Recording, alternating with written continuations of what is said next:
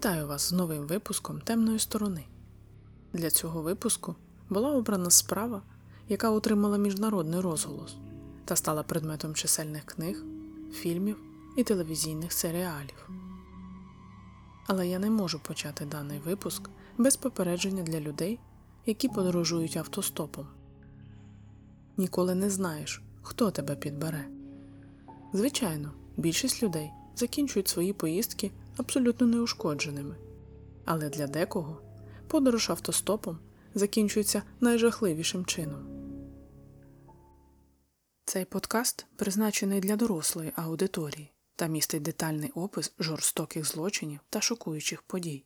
Автори не підтримують, не романтизують, не симпатизують та не висловлюють згоди з будь-якими кримінальними діями, насильством або жорстокістю. Ну що ж, дорогі наші слухачі, влаштовуйтесь зручніше, робіть гучніше. Ми починаємо знайомити вас з безпрецедентною справою в історії ФБР. Справа Колін Стен. Дівчина в ящику. Незважаючи на те, що даний випуск названий ім'ям жертви, розпочати знайомство я хочу саме зі злочинця Кемерона Гукера. Народився Гукер 5 листопада 1953 року в містечку Альтурас на південному заході Каліфорнії. За спогадами колишніх однокласників із початкової школи, хлопчик був звичайною дитиною, життєрадісною та веселою. Але після постійних переїздів родини усе змінилося. Коли Кемерону виповнилося 16 років, його сім'я оселилася в Ред Блафі, і там Гукер перетворився на замкнутого, відлюдливого і похмурого юнака. Друзів у худорлявого, високого і нескладного хлопця в окулярах не було. Він проводив час на самоті, занурюючись у свої хворі фантазії. Коли Кемерон закінчив вчитися і почав працювати на лісопильці, він читав тільки порнографічні романи. Особливо він любив культову для БДСМ спільноти книгу Історія О про дівчину, яка стала рабиною членів ордену садомазохистів. З цього починається моторошна історія, головним негативним персонажем якої і є Кемерон Гукер. Він любив уявляти себе одним із таких панів, які б'ють і гвалтують жінок і ставляться до них як до речей. Коли хлопцеві було 19, він познайомився в Дженіс Лешлі, якій було 15 в той момент. Дженіс росла в релігійній родині. В ранньому віці у неї була епілепсія. Її батьки були впевнені, що дитина одержима дияволом, вважали її розчаруванням своєї родини. Дженіс постійно не вистачало уваги та любові. Дівчинка підліток відчувала себе невпевненою і знала, що незалежно від того, наскільки поганим для неї був Гукер, вона просто трималася за нього. Вона мала уявлення про Гукера як про гарного, високого, красивого, і була захоплена ним. Вона відчувала вдячність за те, що такий хлопець, старший за неї та ще й з машиною, зацікавився нею.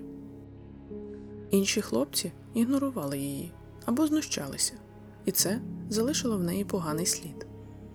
Здається, що чим гірше вони поводилися з нею, тим більше вона обожнювала їх. Через цю справу до любові Дженіс закохалася в Кемерона, який дуже впевнено міг викликати прихильність до себе, що він і зробив Дженіс. Перший час Кемерон був ідеальним. Він дарував подарунки, влаштовував побачення, він був милим та добрим. Це було до певного моменту, коли одного разу Кемерон, запросивши Дженіс на побачення, відвів її у ліс, там роздягнув, прив'язав до дерева та побив лозиною. Вона так сильно любила його і була згодна на все, тільки щоб він належав лише їй. Після цього багато разів, навіть коли Дженіс ще вчилася в школі, її відвозили у відокремлені місця в сільській місцевості, щоб вона служила об'єктом збочених дій Кемерона. Дженіс роздягали до гола, підвішували за зап'ястя, розтягували, пороли і ображали безлічу інших способів, але кожного разу вона давала на це свою згоду. Дженіс прийняла все це, навіть коли їй було дуже боляче. Настільки дівчина була невпевненою в собі та своїй привабливості для чоловіків.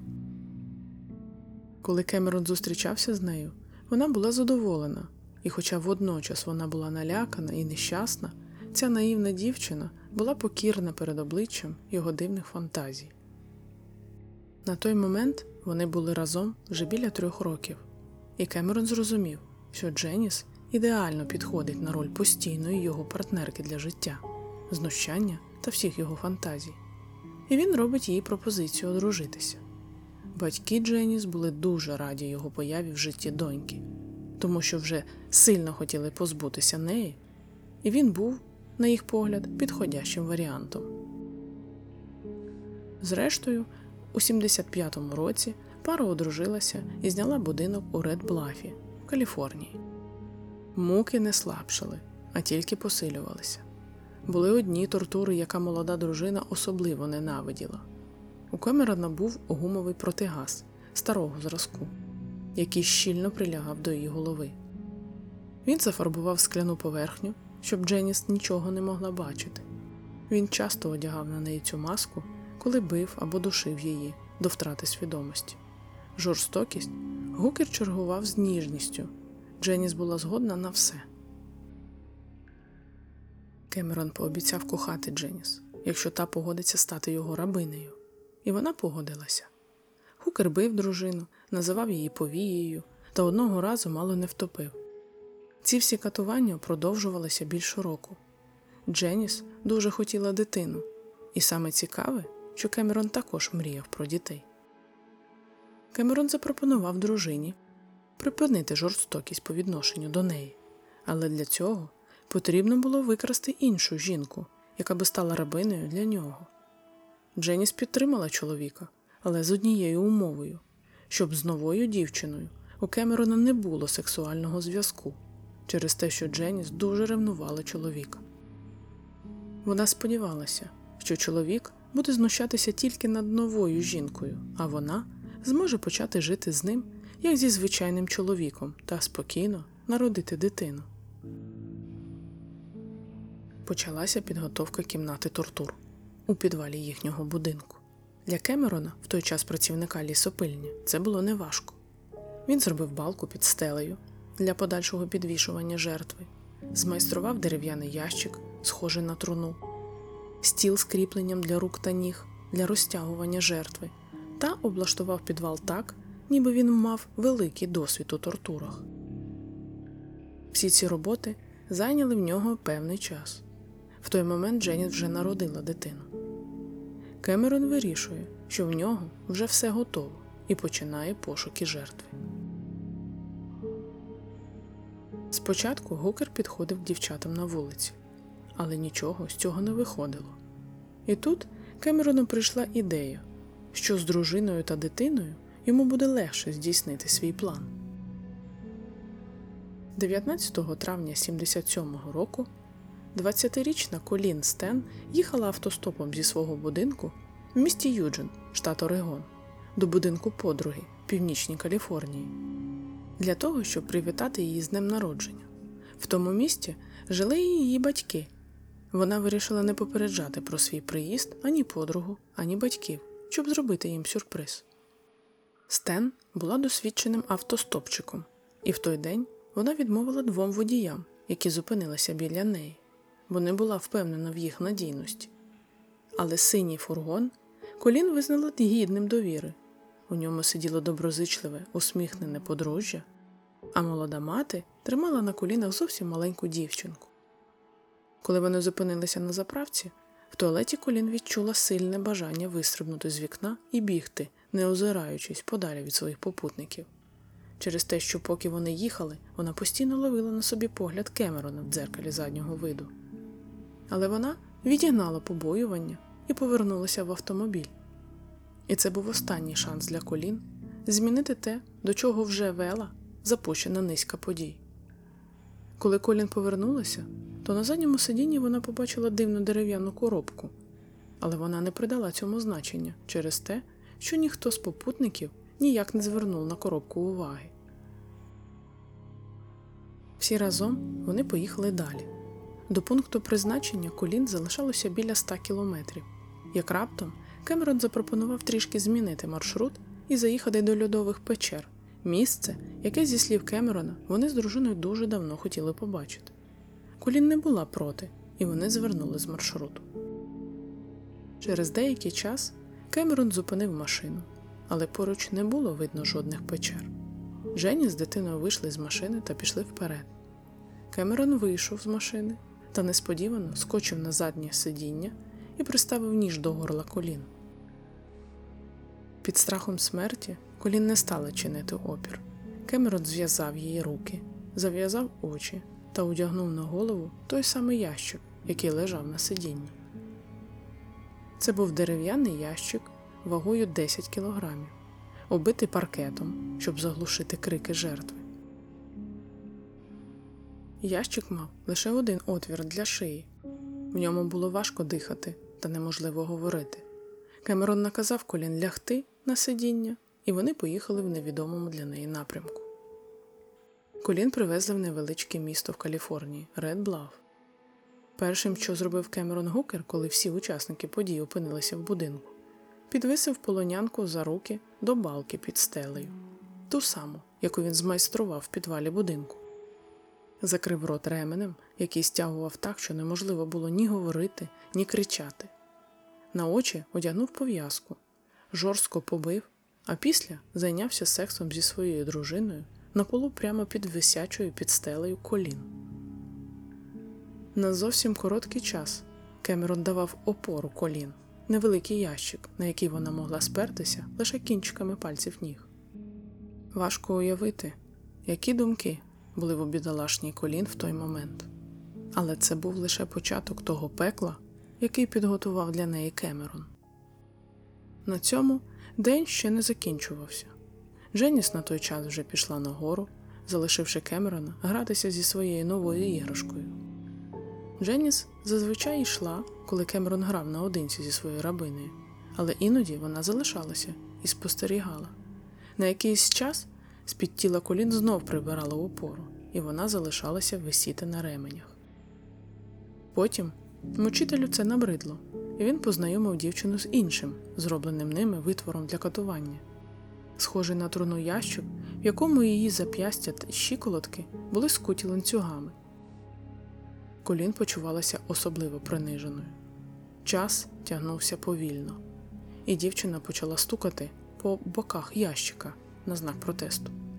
Тоді Кемерон повернувся і прив'язав її щиколотки ременями до боків і додав новий пристрій управління важкий ремінь, туго натягнутий і застебнутий навколо її грудей. Він дозволяв робити тільки дуже неглибокі зітхання. Ніч у цьому ящику тягнулася болісно довго. Дівчина ледь могла поворухнутися. Ще один урок, який їй потрібно було засвоїти. Додатковий дискомфорт виник через її бунтарський вчинок, коли вона стукнула об стінку ящика. Підкоряйся або страждай. Таким було послання Кемерона своїй рабині. Колін стояла на колінах. Вона не могла поворухнутися. У своїй незручній в'язниці протягом довгих годин цієї першої жахливої ночі ув'язнення. Вона нічого не могла ні чути, ні бачити через ящик для тортур на голові. Це була дуже ефективна форма сенсорної депривіації, що залишає ув'язненого в ізоляції та безпорадності одна з ідей підступного розуму Кемерона Гукера. Що таке депривіація? Це тимчасова або постійна, повна або часткова, штучна або зумовлена життєдіяльністю ізоляція людини від взаємодії її внутрішнього психічного із зовнішнім психічним. Сенсорна ж депривіація це часткове або повне позбавлення зовнішнього впливу на одне або більше органів чуття. Найпростіші пристрої для цього це пов'язка на очі або заглушки для вух. Більш складні пристрої можуть вимикати нюх, дотик, смак, температурні рецептори і вестибулярний апарат. В ящику, який був на голові, було спекотно. До того ж, була середина літа. Температура повітря сягала 38 градусів. Минуло цілих 24 години, перш ніж їй запропонували їжу. Але Колін була настільки змучена спекою, що не хотіла їсти. Це розлютило Кемерона. Він визнав це ознакою заколоту, який потрібно було придушити, і знову підвісив колін на балці і безжально відшмагав її так сильно, що вона фактично втратила свідомість. Коли він зняв її, вона поїла, як було велено, і це був останній раз, коли вона відмовлялася від їжі. Щоб їй надалі не пропонували, вона їла, навіть якщо їжа складалась з недоїдків із сімейних тарілок. Відтоді, протягом раннього періоду полону колін, її тримали зачиненою в підвалі. День за днем її укладали на щось на кшталт пристрою для розтяжки, її зап'ястя та щиколотки утримували шкіряними ременями, прикріпленими до лебідки і ланцюга. У ранній період колін більш частину часу тримали оголеною, і в оголеному вигляді її прив'язували до цього пристрою обличчям догори. Ланцюг був натягнутий, але не настільки, щоб завдавати болю, а щоб тримати її в розтягнутому стані та створювати дискомфорт. Вона не могла навіть дивитися на стелю, оскільки ще носила пов'язку на очах, і майже постійно її тримали з кляпом у роті. Таким чином, полонянка годинами залишалася лежати в стані крайнього дискомфорту, в той час як Кемерон займався своїми повсякденними справами. Сутінки були улюбленим часом Кемерона. Після робочого дня він міг розслабитись зі своєю іграшкою і поекспериментувати з ідеями. Але Колін не сміла скаржитися ніколи. Скарга призвела б тільки до більшого покарання. Кемерон Гукер вимагав від своєї рабині абсолютного підкорення. По закінченню кожного нічного сеансу знущань над колін її знову прив'язували оголеною до лавки і залишали так спати до тієї пори, поки дівчина не могла поворухнути жодним мускулом. До того ж, часто на ніч їй на голову надягали ящик, що завдавало додаткових страждань. Коли ящик не надягали, колін могла чути вранці звук сусідських автомобілів. Тільки так вона знала, що почався ще один день. Так повільно і болісно минув другий, третій, четвертий і ще багато-багато днів. Кемерон ніколи не послаблював контроль над своєю рабинею. В один із днів їй терміново знадобилося в туалет. На той час на ній були і кляп, і ящик, але вона створила достатньо галасу, щоб привернути увагу Кемерона. Вона благала, щоб їй дозволили скористатися судном. За таке нерозумне прохання її покарали батогом. Кемерон попередив, що в майбутньому, якщо вона не зможе дочекатися відведеного часу, їй доведеться просто мочитися під себе. Протягом усього свого полону Колін Стен була змушена відмовитися від будь-яких думок про усамітнення під час гігієнічних та особистих процесів. Вона могла використовувати підкладне судно у своєму ящику, але їй доводилося виносити його звідти, спорожняти і чистити на очах у викрадачів. А в більш ранній період їй дозволялося користуватися ванною тільки тоді, коли це влаштовувало її господаря. Протягом довгих годин ув'язнення у неї виникало бажання скористатися туалетом, бажання, яке задовольнялося б тільки в тому разі, якби вона забруднилася або обмочилася. Вперше їй дозволили прийняти душ тільки через три місяці ув'язнення. Кормили колін зазвичай один раз на добу, але бувало і рідше. Через це, в перший місяць полону, дівчина схудла на 9 кілограмів. Така собі дієта. У перші місяці колін тримали із зав'язаними очима 24 години на добу, а також часто з кляпом у роті. Хоча, коли її замикали в ящику для тортур, навряд чи було необхідно використовувати кляп або пов'язку на очі. Іноді її зап'ястя були зав'язані за спиною на тривалий час. Логічно, що її кляп потрібно було видалити, щоб вона могла їсти, але і тут шукали слухняності. Вона швидко навчилася нічого не питати і не говорити без дозволу. Покарання слідувало тут же, якщо вона не підкорялася. Кемерон завжди був готовий знайти будь-який привід, щоб покарати свою рабиню. Їй доведеться чекати, поки дадуть їжу, і дочекатися, поки її господар дозволить сходити до туалету. У всіх цих вимогах знову проявлявся садизм. Минуло лише кілька тижнів після того доленосного рішення сісти в машину гукерів, але Колін вже була зведена до справжнього і жалюгідного рабства і могла робити тільки те, що дозволяли її викрадачі. Навколо них були будинки і люди, але це не мало значення. Надії на втечу практично не було. На більш пізньому етапі підступний розум Кемерона почав працювати з новими і приємними для нього способами контролювати свою рабиню. Як ще один крок у її приниженні, їй тепер доводилося вставати на коліна, коли вона питала дозволу що-небудь зробити.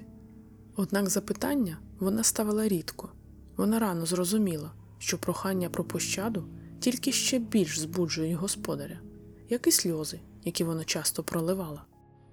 Що більше вона приховувала свої справжні почуття, то краще з нею поводилися. Кемерон Гукер був не з тих, хто доброзичливо реагує на сльози і благання. Минали дні, потім тижні, але пов'язка на очах залишалася на місці вдень і вночі. Приниження було одним з основних засобів, за допомогою яких Кемерон посилював свій контроль. Принижена людина почувається безсилою і переможеною. З кожним новим принизливим досвідом Колін дедалі менше відчувала, що здатна повстати проти тієї ролі, яку вимагав від неї господар бути слухняною рабинею. Пізніше Колін була ознайомлена з ще однією версією Кемерона. Це був альтернативний варіант тому, щоб годинами лежати голою на лавці для розтяжки. Це був дерев'яний ящик з подвійними стінками, достатньо великий, щоб вмістити людське тіло. Тепер колін могла бути поміщена туди, особливо коли гукери виходили з дому. В ящику були забезпечені вентиляційні отвори для дихання, але жодного комфорту для ув'язненої не передбачалося. Коли колін була зачинена в ящик, її часто зв'язували. Ланцюг фіксував її щиколотки, зап'ястя і шию, щоб вона не могла вирватися. Петля затягувалася на шиї, змушуючи її лежати в ящику, вигнувши спину назад. Ланцюг мав забезпечити більшу безпеку, коли гукери були відсутні. Дотепер все йшло добре, і вони не бажали неприємностей. І, хоча була можливість, що за їхньої відсутності колін могла би звільнитися з ящика і сховатися, насправді вона вже була повністю зламаною і не мала жодного бажання втікати. Протягом наступних місяців колін багато разів стикалася з цим видом отримання. Коли Кемерон не використовував її як об'єкт своїх фантазій, вона часто була вимушена проводити години, прив'язаною до клітки або лежати розтягненою на лавці. Обидва способи утримання були досить неприємними, але хоча б змінювалися час від часу. І з часом настав ще один тип утримання колін залишали прив'язаною до вбиральні, де вона спала всю ніч на холодній плитці. Через кілька місяців Кемерон став так сильно контролювати свою полонянку, що вирішив перейти на наступний рівень, щоб переконатися, що колін ніколи не спробує втекти від нього. Він хотів, щоб вона стала його рабиною на все життя, поки він не дозволить їй піти. Цей план був оформлений у документі під назвою Контракт про рабство. Це не була нова ідея. Кемерон запозичив її з підпільної газети, але зрозумів, що вона може стати потужним інструментом контролю не тільки над колін Стен, а й в інших випадках, коли жінки потрапляли в рабство. Кемерон також навіяв дівчині ідею про існування групи під назвою Компанія, яка була свого роду підпільним братством робовласників, яке допомагало контролювати рабів і запобігати їхній втечі. Існувало безліч чуток про мережу секс-рабинь, таких як колін, за стінами звичайних передмість. Кемерон стверджував, що заплатив півтори тисячі доларів, щоб зареєструвати колін як свою рабиню, і натомість компанія буде постійно стежити за нею. Кемерон сказав колін що вона буде знаходитись під постійним наглядом членів компанії, і в ситуації, коли вона спробує втекти, її піймають та будуть жорстоко катувати. Одним з таких методів було підвішування жертви за руки, прибитих цвяхами до балки. Це могло призвести навіть до смерті від покарання. У деяких випадках її навіть можуть продати іншому володарю, особі з ще більшою схильністю до жорстокості, ніж її поточний власник. Ще більше хвилювання викликало загроза того, що в разі втечі рідна сім'я дівчини буде піддана жорстокому покаранню. Кемерон наказав Колін підписати контракт про рабство, і в неї не було іншого вибору, інакше вона зіткнулася б із неприємними наслідками. Це був вже восьмий місяць, як дівчина знаходилася у полоні. Побита, виснажена і фактично перетворена на сексуальний об'єкт із загасаючими надіями на втечу, Колін підписала цей документ з тривогою і тремтінням. Але вона не сміла ослухатися, особливо коли дізналася про компанію. Відтепер вона буде відома під своїм новим рабським ім'ям Кей, тоді як Кемерон сам підписав контракт під химерним ім'ям Майкл Пауерс. Після підписання контракту на шию колін був одягнений облягаючий золотий, еластичний рабський нашийник з металевими вставками. Це було незручно, але тепер вона, на її думку, була офіційною рабинею, тому не могла скаржитися. Насправді, вона навіть не могла розмовляти зі своїм господарем без дозволу. Вона повинна постійно носити нашийник як символ свого рабства, і тепер її тіло було відкрито для Кемерона, і він міг робити з ним все, що забажає, з кожною його частиною. Він вже робив це, але тепер це було офіційно. І це означало, що її змусили повірити, що відтепер вона була рабиною на решту життя. Вона повинна була покласти край будь-яким надіям на побіг. Колін знала, які будуть наслідки, якщо вона спробує втекти. Пізніше хукери через скрутне фінансове становище переїхали з орендованого будинку і поселилися у трейлері. Не маючи більше підвалу, Кемерон забезпечив своїй полонені надійне утримання, побудував свій спеціальний подвійний ящик з невеличким отвором для входу повітря, розмістивши його під ліжком подружжя. Колін вже на той момент проявляла повну покірність. Очевидно, вона була готова дотримуватися підписаного нею контракту і боялася дій компанії, про яку їй розповідали. Але цього було недостатньо. Колін знаходилася годинами в ящику під ліжком, особливо коли сім'я залишала трейлер. Простір був достатньо високим, щоб помістити підкладне судно, яким колін доводилося користуватися, коли її залишали замкненою на тривалий час. Зазвичай їй дозволяли виходити з ящика на одну годину щодня. Протягом цього часу її годували і дозволяли користуватися ванною. Але незважаючи на її бездоганну поведінку і підкорене ставлення, її все ж занадто часто замикали в ящику під ліжком на довгі, виснажливі години. Кемерон явно насолоджувався ідеєю залишати її в цьому закритому просторі, хоча це рідко було необхідно. Вона мало рухалася. Висота ящика відповідала довжині від ліктя до кінчика пальців. Звичайно ж, пара гукерів часто займалася коханням в ліжку над полоненою, що лежала оголеною і ув'язненою у своїй тюрмі. Слухати стогін та звуки статевого акту, який розгортався над її головою, було ще одним принизливим досвідом. У цьому розташуванні безумовно був елемент знущання. Кемерон прекрасно знав, що робить. До речі, на цьому ж ліжку Дженіс народила другу дитину, а Колін в той час була в ящику під ним. Потім життя в домі гукерів знову зазнало змін.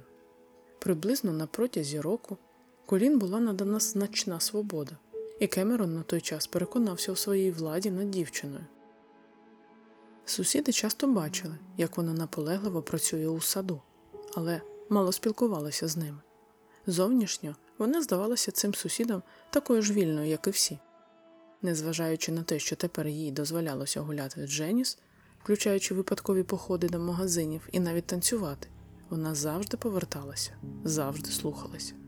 Ідея про існування компанії була безумовно потужною мотивацією. Колін тепер частіше ходила по будинку одягненою, ніж оголеною, хоча за умовами контракту їй було заборонено носити нижню білизну. Під верхнім одягом вона завжди була оголеною, і ця думка безсумнівно збуджувала гукера. Кемерон придумав так звану вправу на увагу. Кожного разу, коли він кричав Увага! Колін змушена була припиняти свою діяльність і негайно знімати з себе увесь одяг, який був на ній, а потім, стоячи на носках, витягуватися всім тілом у дверному прорізі, кінчиками пальців торкаючись дверної рами, імітуючи підвішування на балці в підвалі першого будинку, і перебувати в такому напруженому стані, поки господар не дозволяв повернутися до справ. Тривалість, під час якої вона перебувала в такому положенні, могла бути короткою або довгою. І, звичайно, не тільки Кемерон насолоджувався видом роздягненої оголеної жінки, але й Дженіс. Витягуючись на носках і, безперечно, почуваючи себе дуже вразливою, вона в будь-яку хвилину могла чекати удару по своєму тілу, і, як завжди, не уявляла, як довго її будуть тримати в такому незручному положенні. Вона не мала сміливості скаржитися, незважаючи на те, що пальці на ногах дуже боліли. Але були й набагато гірші катування, ніж побої, розтягування і підвішування. Були удари струмом і навіть опіки, а іноді вона ледь не задихалася, коли її голова перебувала під водою у ванні. Рік відносної свободи колін закінчився, оскільки жінки почали сваритися і створювати проблеми. Дженіс почала заздрити надмірному інтересу Кемерона до своєї рабині, через що Гукер вирішив, що повинен відновити контроль, і наступні чотири роки Колін Стен довелося провести неймовірно велику частину часу, закованою в темній скринці під ліжком. Година за годиною, день за днем вона лежала затиснута в замкнутому просторі, а в спекотну погоду її тіло обливалося потом. Вона мусила використовувати судно і воно лишалося там, як і вона, допоки гукер не вирішував випустити її для прийому їжі та занять. Це було більш жорстоко, ніж просто ув'язнення в одиночній камері в тюрмі. І можна зробити висновок, що садист Кемерон іноді навмисно залишав колін там на тривалий термін, ніж зазвичай. Те, що він був здатний на це, очевидно демонструє один випадок.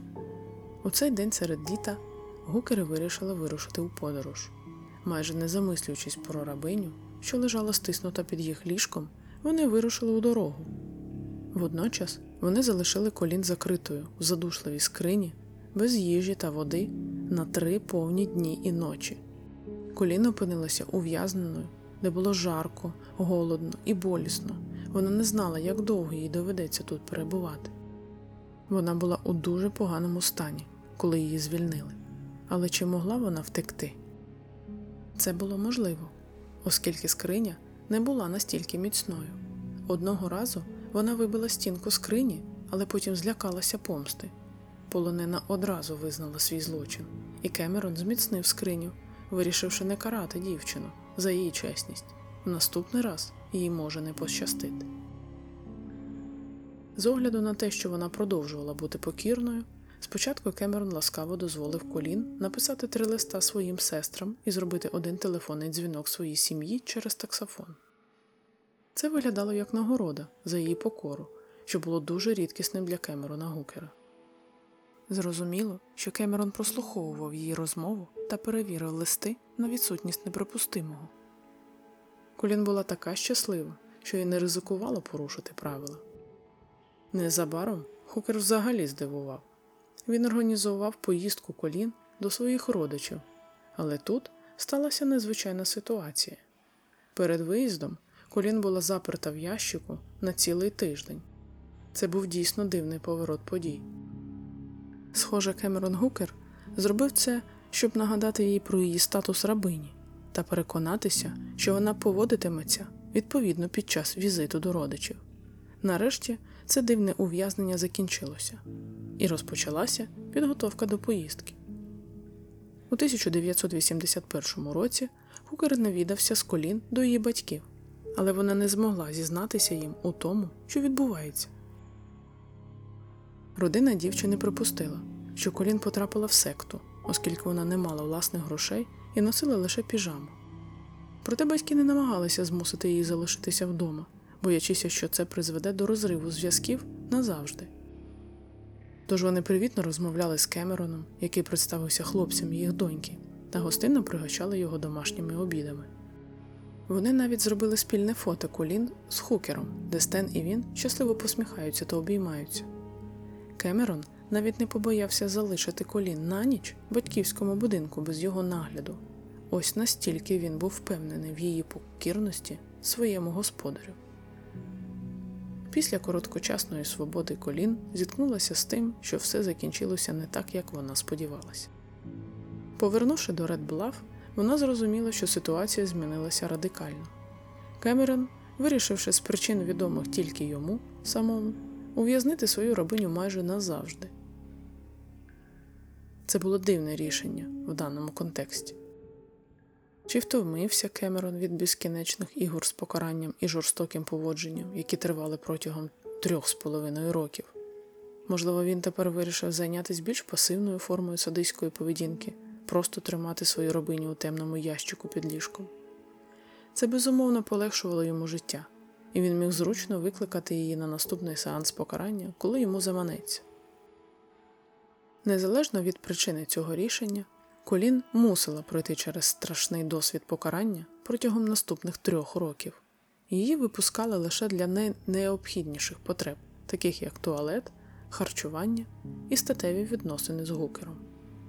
Важко уявити собі майже безкінченний час, який Колін проводила у в'язниці, під ліжком, без радіо, телевізора чи книг, і замкнений світ наповнювали лише звуки, що доходили згори. У найгірших днях їй дозволяли годину свободи, а решта 23 години вона проводила у полоні. Настала нова сторінка в цій історії, коли Кемерон затребував, щоб Дженніс і Колін зайнялися сексом одна з одною під його спостереженням. Це особливо засмутило Дженіс, яка вже регулярно ходила до церкви і була дуже відданою віросповіданню. Врешті-решт, саме Дженіс поклала кінець цьому довгому кошмару. Дружина Гукера почала відчувати вину за те, що відбувалося. У 83-му році, коли грошей стало знов замало, Колін була відправлена на роботу як покоївка в мотелі. Вона знову почала з'являтися перед дітьми та сусідами. Кемерон виявив бажання зробити колін своєю другою дружиною і розповів про це Дженіс. Ця новина викликала гнів в дружині Хукера. Вона терпіла ці розмови протягом року, а потім, у серпні 84-го, коли Кемерон був на роботі, Дженіс і Колін поїхали на прогулянку з дітьми. Дженіс розказала Колін всю правду про те, що ніякої компанії не існує, і її родині нічого не загрожує, і порадила дівчині втекти. Дженіс відвезла колін в будинок своїх батьків, щоб та змогла зателефонувати своїм батькам.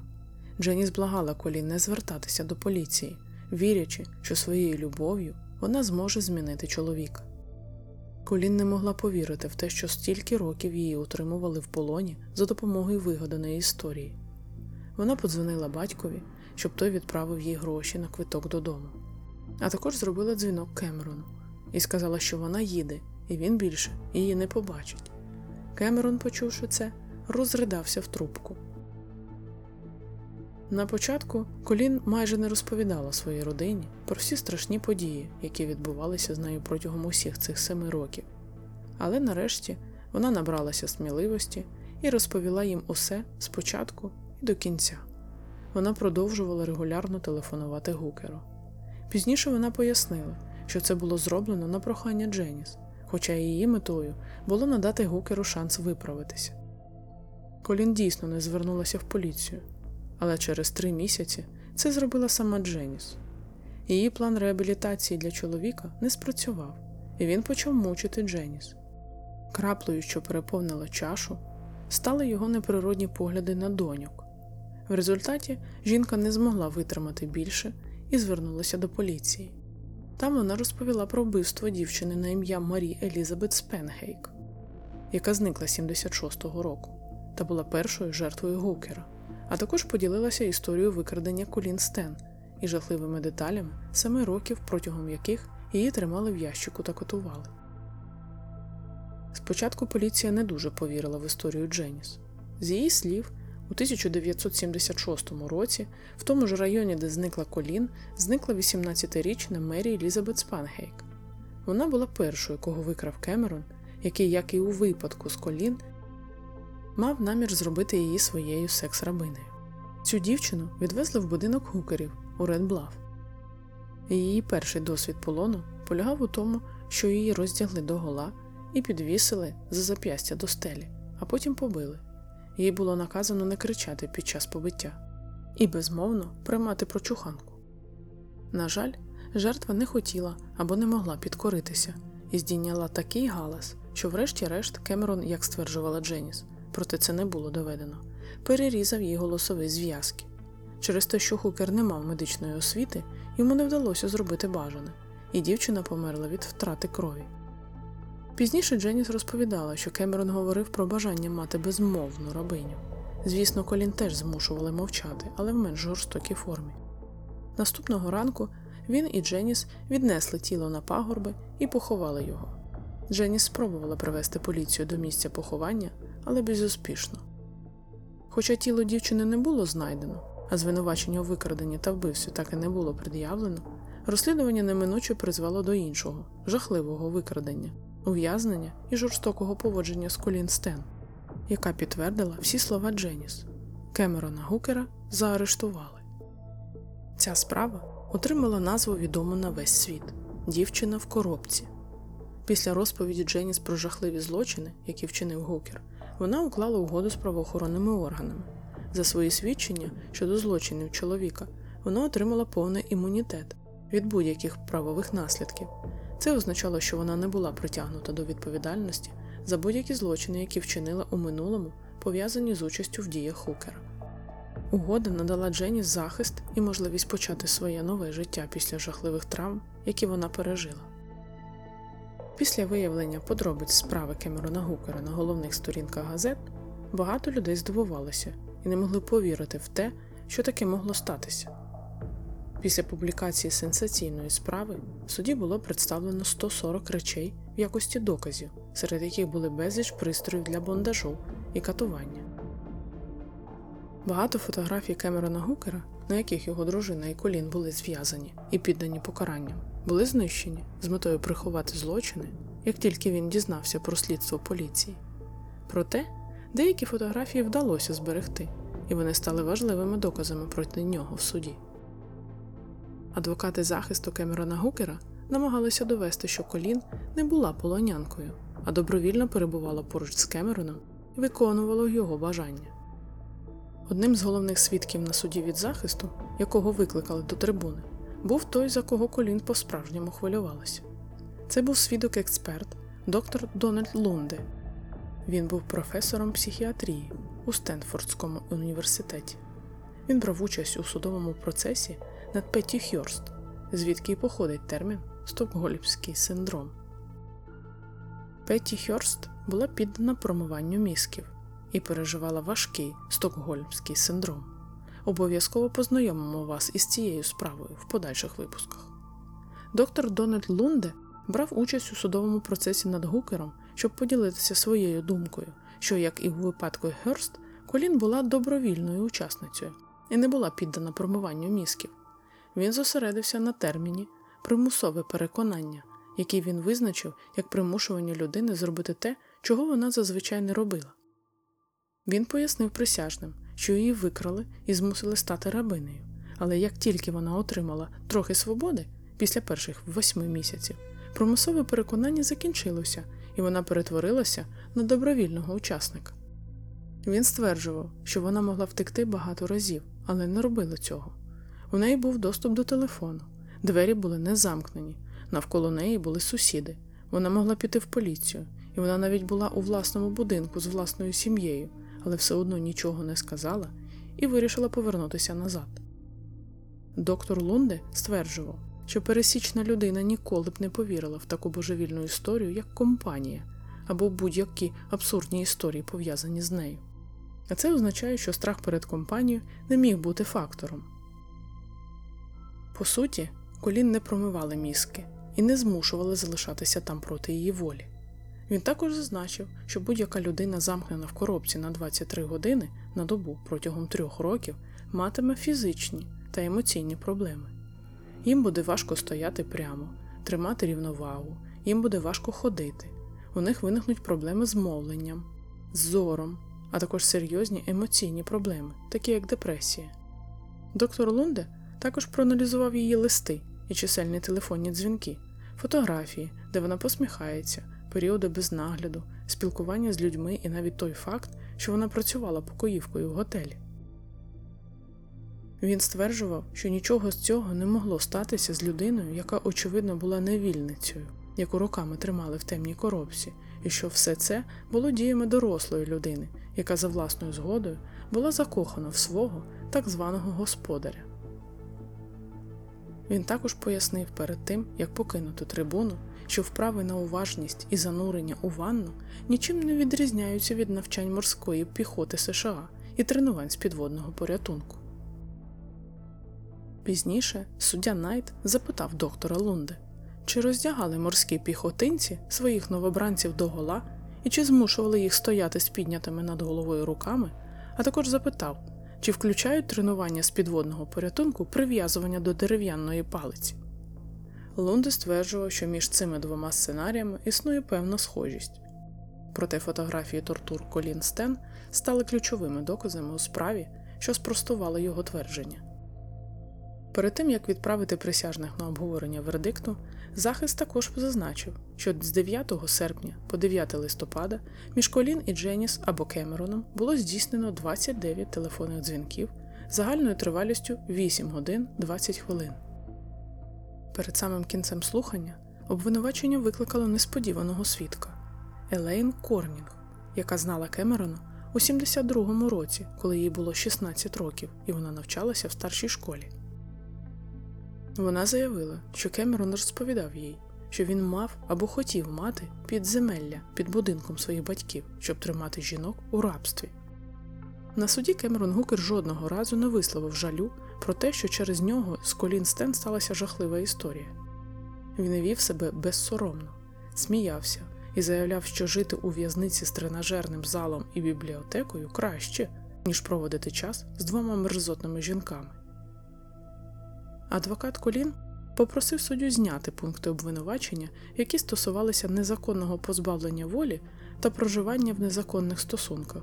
Обвинувачення хотіло, щоб присяжні зосередилися на більш серйозних пунктах. Насамкінець і захист, і обвинувачення виступили заключними аргументами. Обвинувачення викликали події, викладені в історії О, як вони стосувалися даної ситуації. Все почалося з того, що ім'я О складалося з однієї літери алфавіту. Далі їй не дозволяли ставити ноги разом, підвішували за зап'ястя і били батогом, приковували зап'ястя до шиї, зв'язували очі, не дозволяли носити спідню білизну, муштрували, тримали у підземеллі, вимагали використовувати ім'я майстер, проколювали статеві губи, не дозволяли дивитися в очі, розмовляти лише тоді, коли до неї зверталися а також ставати на коліна або отримати дозвіл на щонебудь. Єдина відмінність між О і Кей полягала в тому, що О була добровільною учасницею, а Кей ні. В свою чергу захист вказував на невідповідність в свідченнях Колін Стен, перекручуючи її слова або використовуючи її слова проти неї, і перераховував всю свободу, яку вона мала, і чисельні можливості, щоб втекти. Присяжним знадобилося два з половиною дні, щоб винести вердикт. 31 жовтня на Геловін присяжні визнали Кемерона Гукера винним за всіма пунктами обвинувачення, крім зґвалтування Гукером колін у присутності Дженіс у 84-му році. Він був визнаний винним у 10 кримінальних злочинах, включаючи одне викрадення, 6 зґвалтувань і 3 сексуальні дії. Винесення вироку відбулося 22 листопада. Колін дозволили зробити заяву про вплив на жертву, в якій вона зазначила, що одним із наслідків її полону стало те, що вона стала більш жорстокою людиною і не має довіри та поваги, особливо до чоловіків. Вона попросила про тривалий термін ув'язнення, щоб Кемерон ніколи не мав можливості заподіяти шкоду іншій жінці так само, як він заподіяв їй. Суддя засудив його до 104 років ув'язнення і заявив: Я вважаю цього підсудного найнебезпечнішим психопатом, з яким я коли-небудь мав справу, оскільки він є протилежністю того, чим здається. Він буде небезпечним для жінок, поки живий. Вирок включав 69 років за 9 пунктів обвинувачення у зґвалтуванні, 10 років за погрози холодною зброєю і 25 років за викрадення людини. У 91-му році американське телебачення показало інтерв'ю з Гукером, якому тоді було 38 років. Трансляція велася з в'язниці. Повідомлялося, що, хоча він був засуджений до тривалого терміну тюремного ув'язнення, його може бути звільнено у 2022-му. Він мало говорив, що вказувало на те, що він не відчував каяття за скоєне. Він посміхався і сміявся, розповідаючи про деякі аспекти справи. Складалося враження, що якби в нього був шанс, він би із задоволенням захопив ще одну дівчину і повторив би все це знову. 16 квітня 2015 року клопотання Хукера про умовно дострокове звільнення було відхилено, внаслідок чого Хукер отримав право на повторне слухання у 2030 році. Однак через пандемію COVID-19 офіційні особи Каліфорнії зв'язалися з Колін Стен і повідомили їй, що розглядають можливість умовно дострокового звільнення Хукера у березні 2021 року. Влада призначила слухання на вересень 2021 року, щоб вирішити, чи слід класифікувати Хукера як сексуально агресивного злочинця. Подальшому слухання було знов перенесено через діагноз ковід, поставлений адвокату захисту. Було призначено нову дату судового процесу над Кемероном Гукером 23 жовтня 2023 року. 23 жовтня заступник окружного прокурора округу Сан Матео Шон Галахер повідомив, що розгляд справи перенесено на прохання адвокату захисту, який намагається залучити експерта у цій справі для оцінки Гукера. Слухання призначено на 20 листопада. Суддя або одностайне журі присяжних вирішить, чи є Гукер сексуальним насильником. Якщо Гукера визнають таким, його відправлять до психіатричної лікарні на невизначений термін. В цьому році йому виповнюється 70. Ми навмисно затягували вихід даного випуску для того, щоб надати вам найсвіжішу інформацію стосовно даної справи. Але через чергове і, можливо, не останнє перенесення судового засідання ми вирішили все ж таки опублікувати цей випуск. По суті, він змарнував своє життя 39 років у в'язниці і не зробив нічого, щоб спробувати виправитися або змінитися, або з'ясувати, чому він так вчинив. Після судового процесу Колін Стен стикалася зі своїми власними викликами і перешкодами в житті. Вона назавжди втратила здоров'я. Після ящика вона все ще страждає від хронічного болю в спині та плечах. Вона навчалась на бухгалтера та намагалась повернути нормальне життя. Але, за словами жертви злочину, за нею слідує низка негараздів. Її шлюби, які вже було чотири, виявилися невдалими, а єдина дитина виросла неблагополучною і опинилася у в'язниці. Утім, зараз Колін Стен має змогу проводити час з онуком і її справжньою радістю. Ці труднощі свідчать про те, що після травматичного досвіду поновлення може бути складним процесом, а людина може зіштовхуватись з новими проблемами та перешкодами у своєму житті. Крім того, Колін Стен знайшла спосіб допомагати іншим жінкам, які постраждали від насильства. Вона стала волонтером у центрі притулку для жінок Редінга, працюючи в організації, яка надає підтримку і допомогу жінкам, які зазнали насильства. Це свідчить про її бажання зробити позитивний вплив на інших та використовувати свій досвід для допомоги іншим жертвам. Щороку, 10 серпня, Колін вирушає на пляж зі своїми близькими, щоб відсвяткувати свою втечу з пазурів Кемерона. Дженіс повернула своє дівоче прізвище Лешлі і працює молодшим соціальним працівником у галузі психічного здоров'я. Вона займається професійною діяльністю, пов'язаною з підтримкою та допомогою людям з психічними проблемами. Її робота спрямована на надання підтримки і порад тим, хто потребує допомоги після травматичного досвіду. І Дженіс, і Стен продовжують жити в Каліфорнії. Вони не підтримують зв'язок одна з одною, оскільки Дженіс досі тримає образу на колін і чомусь на якомусь рівні відчуває, що колін зруйнувала її життя і шлюб, хоча колін ніколи не просила про це. Стокгольмський синдром пасивна психологічна реакція на нового господаря, найважливіший інструмент виживання. Або пристосуєшся до того, хто тебе спіймав, або тебе з'їдять.